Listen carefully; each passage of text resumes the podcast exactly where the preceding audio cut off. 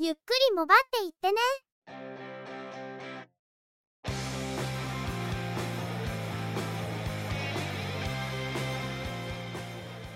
この番組は、モバイル通信に関する技術や、業界動向に関するニュース、IT ガジェットに関する情報などを中心に取り上げています。テクノロジーに明るくない方にも、わかりやすくお伝えできればと思っています。番組内では、チェビオ AI による合成音声で声をお届けしています。幾分お聞き苦しいところもあるかと思いますが、ご容赦ください。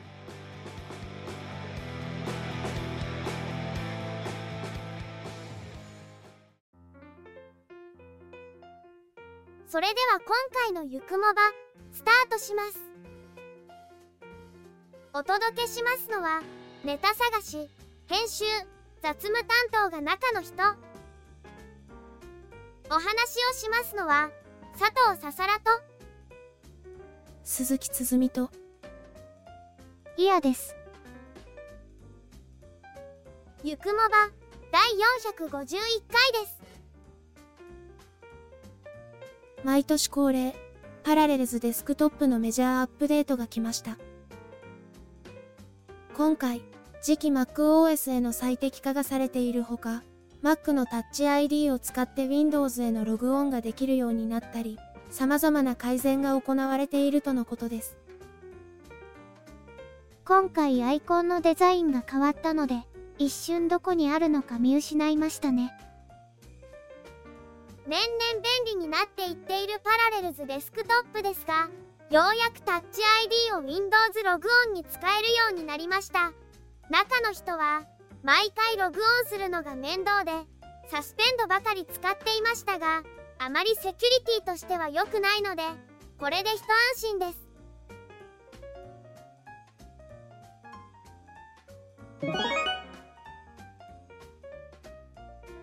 それでは、今回のニュースです。三井住友カードとクアドラックは、三井住友カードの公共交通機関向けソリューション、ステラトランジットについて、異なる交通事業者同士でのサービス連携機能の提供を開始するとともに、南海電鉄と福岡市地下鉄の乗り継ぎキャンペーンを9月から実施することを明らかにしました。ステラトランジットは、三井住友カードの決済プラットフォームであるステラと、国際ブランドカードの非接触タッチ決済を活用した公共交通機関向けのソリューションです。鉄道駅の自動改札機にタッチ決済対応のクレジットカードやスマートフォンをかざすことで改札を通過し、後日利用分を生産するサービスが提供されています。また、クラウドサービスを活用した運賃設定もでき、周辺施設との連携や、グループ会社間の乗り継ぎ割引なども提供可能とのこと。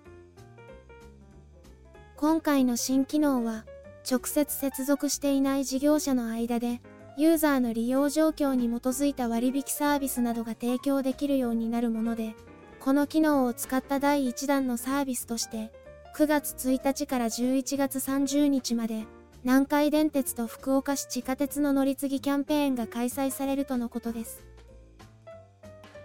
期間中、南海電鉄の関西空港駅と福岡市地下鉄の福岡空港駅を経由して、南海電鉄と福岡市地下鉄をクレジットカードのタッチ決済で利用すると、到着地側の鉄道乗車分が20%割引になるとのこと。タッチ決済で福岡市地下鉄を利用して福岡空港駅で下車、飛行機で関西空港へ向かい、同じカードで南海電鉄の関西空港駅から乗車すると、南海電鉄の利用分が割引になります。なお、割引は1日1回まで。南海フェリーや仙北高速鉄道は今回のキャンペーンの対象外とのことです。南海電鉄では、南海フェリーや仙北高速鉄道との間で企画乗車券や乗り継ぎ割引が実施されていますが、これらの併用ができないとのことで注意が必要です。直接接続されている事業者の間で乗り継ぎ割引や企画乗車券が設定されるのはよくありますが、今回のものは接続されていない事業者の間で乗り継ぎによる割引が適用されるという珍しいサービスですね。福岡から関西へ飛行機で向かうのは伊丹に向かう路線を利用する人が多いと思いますが LCC を使う場合などは関空路線になるのでこのサービスを使ってよりお得に関西を移動できるということになります。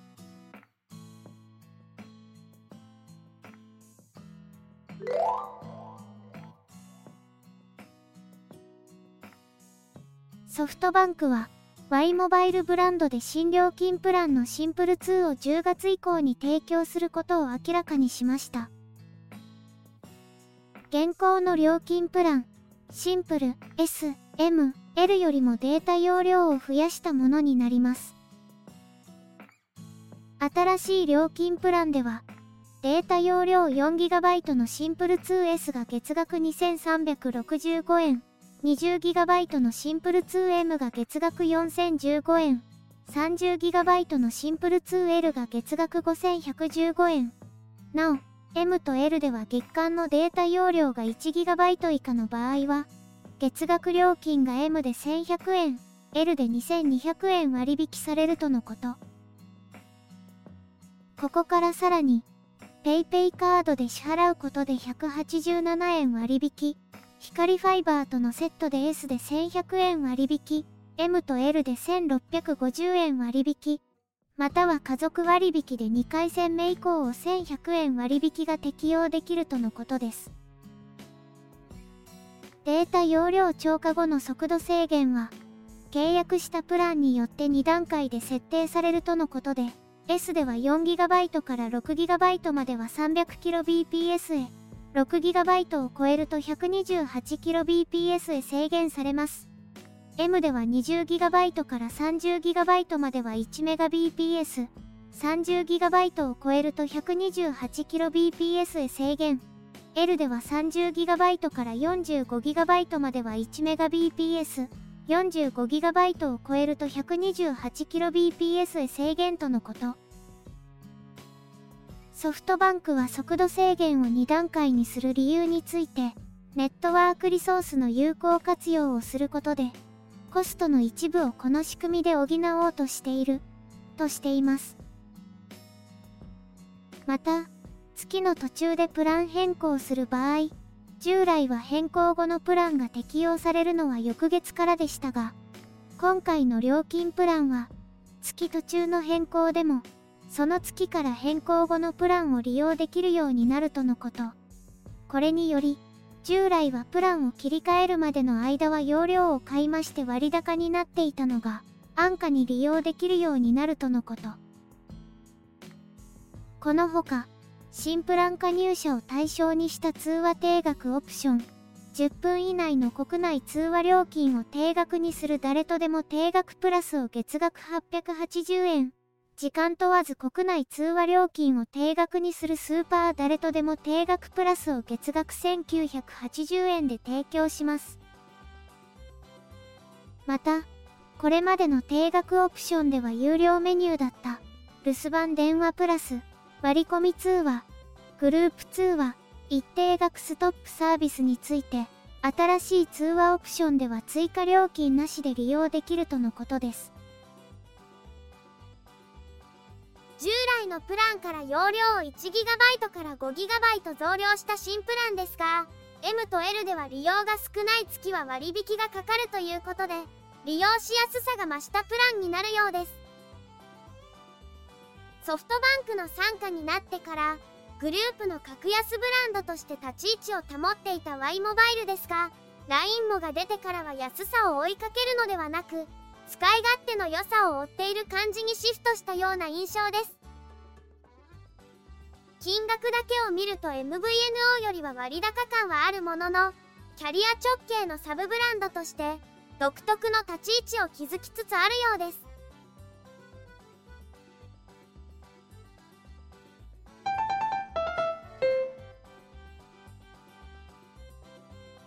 あやねおはクアルコムが新たに発表したゲーミング向けプラットフォーム、スナップドラゴン G3X、Gen2 を搭載した、Android ベースのポータブルゲーム機、あやねおポケット S シリーズを年内に発売することを明らかにしました。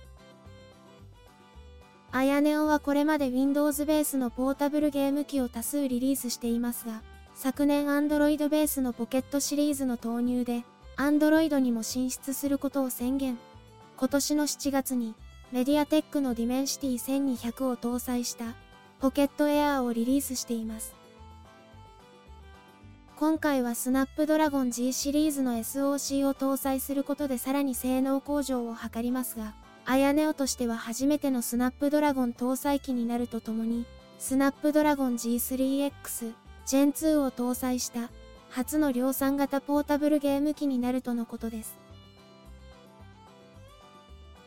最近はハードウェアにかなりのスペックを要求するゲームが出てきていますし、サーマルスロットリングでプレイ中に性能の低下が起こるため、冷却も重要になっています。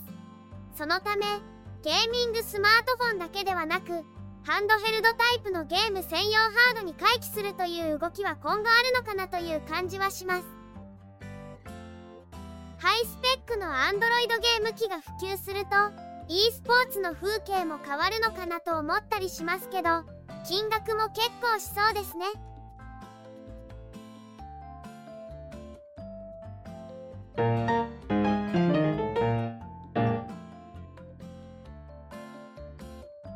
ソニーインタラクティブエンタテインメント SIE は、プレイステーション5のリモートプレイ専用端末、プレイステーションポータルを年内に発売することを明らかにしました。5月にプロジェクト Q というコードネームで発表していたものですが、デュアルセンスワイヤレスコントローラの機能を備えるほか、1080p、60fps の描画に対応する8インチディスプレイを搭載しています。プレイステーションポータルは、プレイステーション5に Wi-Fi 経由で接続し、プレステ5にインストールされている対応ゲームをプレイできるというもので、オーディオは同時に発売される低遅延ロスレス対応の無線ヘッドセット及び無線イヤホン、パルスエリート、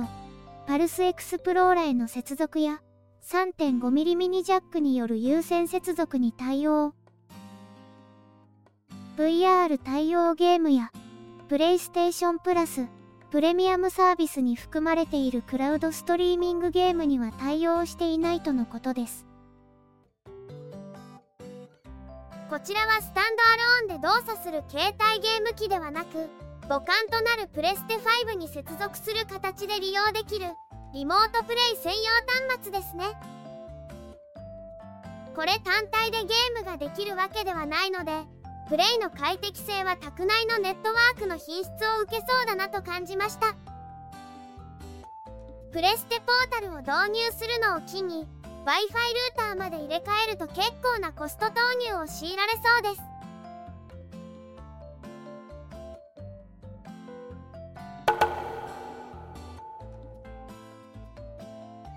インターネットイニシアティブの MVNO サービス IIJ ミオは物理 SIM カードと eSIM の交換サービスを9月下旬に開始することを明らかにしました。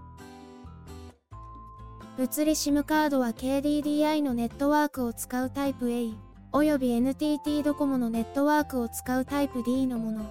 eSIM はタイプ A のものが対応。ギガプランの音声通話付きの SIM が対象で物理 SIM と eSIM 相互に交換が可能。交換手数料は1回2200円。交換内容によっては別途発行手数料も発生するとのことです。また、IIJ ミオでは、旧プランからギガプランへの即日移行を9月下旬から開始するとのことです。ミニマムスタートプランなどの旧プランから、現行のギガプランへの移行は、申し込み日の翌月1日から適用されていますが、9月下旬からは即日切り替えられるとのことです。どちらの施策も、具体的な開始日は後日改めて案内されるとのことです。eSIM に対応する事業者は増えてきましたが、物理 SIM カードからの切り替えにはまだ対応していない事業者があり、今後対応する事業者も増えてくる感じですね。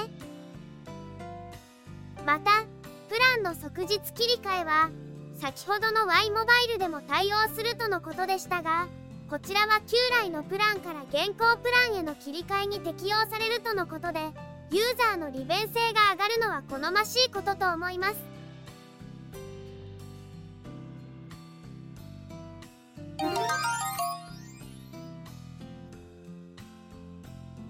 KDDI と沖縄セルラーはオンライン専用ブランドの POVO2.0 の特設サイトで Google の Pixel 7 Pixel 7 Pro が25%割引になる Google ストアのプロモーションコード。および新規加入または MNP でデータが3日間使い放題になるキャンペーンコードの配布を行っています。25%割引のプロモーションコードは特設サイトからエントリーを行うと後日登録したメールアドレスにプロモーションコードが送られてくるとのこと。エントリーは POVO2.0 のユーザー以外でも可能です。配布期間は9月11日まで。プロモーションコードの有効期限は9月30日までとのことです。POVO2.0 の新規契約または MNP による他社からの乗り換えでデータが3日間使い放題になるキャンペーンコードは加入手続きの際にキャンペーンコードを入力し SIM を有効化するとデータ特典が適用されるとのこと。こちらも特設ページでのエントリーが必要で配布は9月30日まで行うとのことです。まもなくピクセルの新モデルが発表されると言われていますがそのためかピクセル7の在庫処分をしているみたいですね。つい先日は Google がキャンペーンコードを配布していましたが今度は POVO2.0 での配布です。キャンペーンコードの乱発で Pixel 7A を買うよりもキャンペーンで Pixel 7を買った方が安いというちょっといびつなことになってます。Pixel 8を待つか今のうちに Pixel 7を安く買っておくかちょっと悩ましいところですね。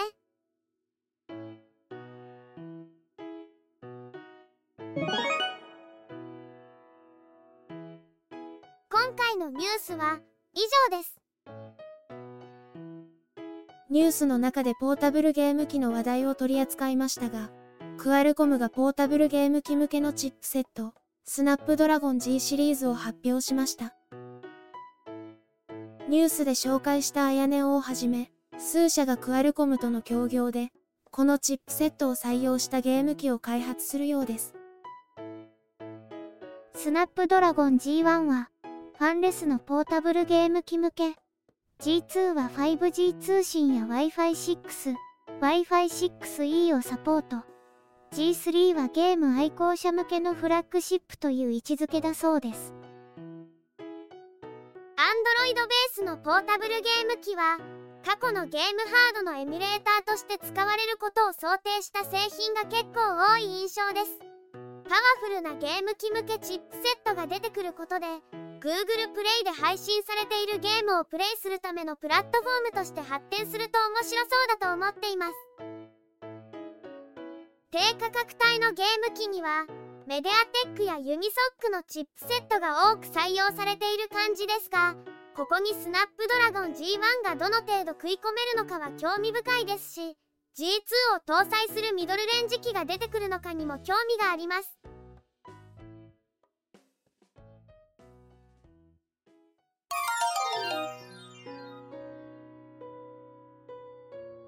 今週のゆくもばはそろそろおしまいです。この番組は Apple Podcast のほか Google Podcast、Spotify で配信を行っています。お聞きいただいている皆様とのコミュニケーションを目的として Discord サーバを運用しています。ご興味ありましたらぜひご参加いただければ幸いです。その他 Facebook ページインスタグラムアカウント、スレッズアカウント、ツイッターアカウントを運用しています。お問い合わせなどありましたら、Discord、もしくはツイッターからコンタクトしていただくとよろしいかと思います。よろしくお願いいたします。2014年から配信をしているゆくもばですが、過去に配信したものをゆくもばアーカイブスにて、不定期で再配信を実施しています。RSS フィードでの配信対象から外れた最初期配信についても、配信ブログから聞くことができますので、過去の通信業界の動向など含めてご興味がありましたらお聞きいただければと思っています。それでは、今回はこの辺りで失礼いたします。また次回、皆様のお耳にかかれますように。ゆっくりもばっていってね。ゆくもばは、チェビオ、クリエイティブスタジオによる合成音声での配信から、チェビオ AI へ移行しました。番組作成にかかる情報収集、編集、その他雑務一切の担当は、中の一言、ハイマウント、アートワークなど、グラフィック作成は、中川洋山。お話をしましたのは、佐藤ささらと、鈴木つづみと、イヤでした。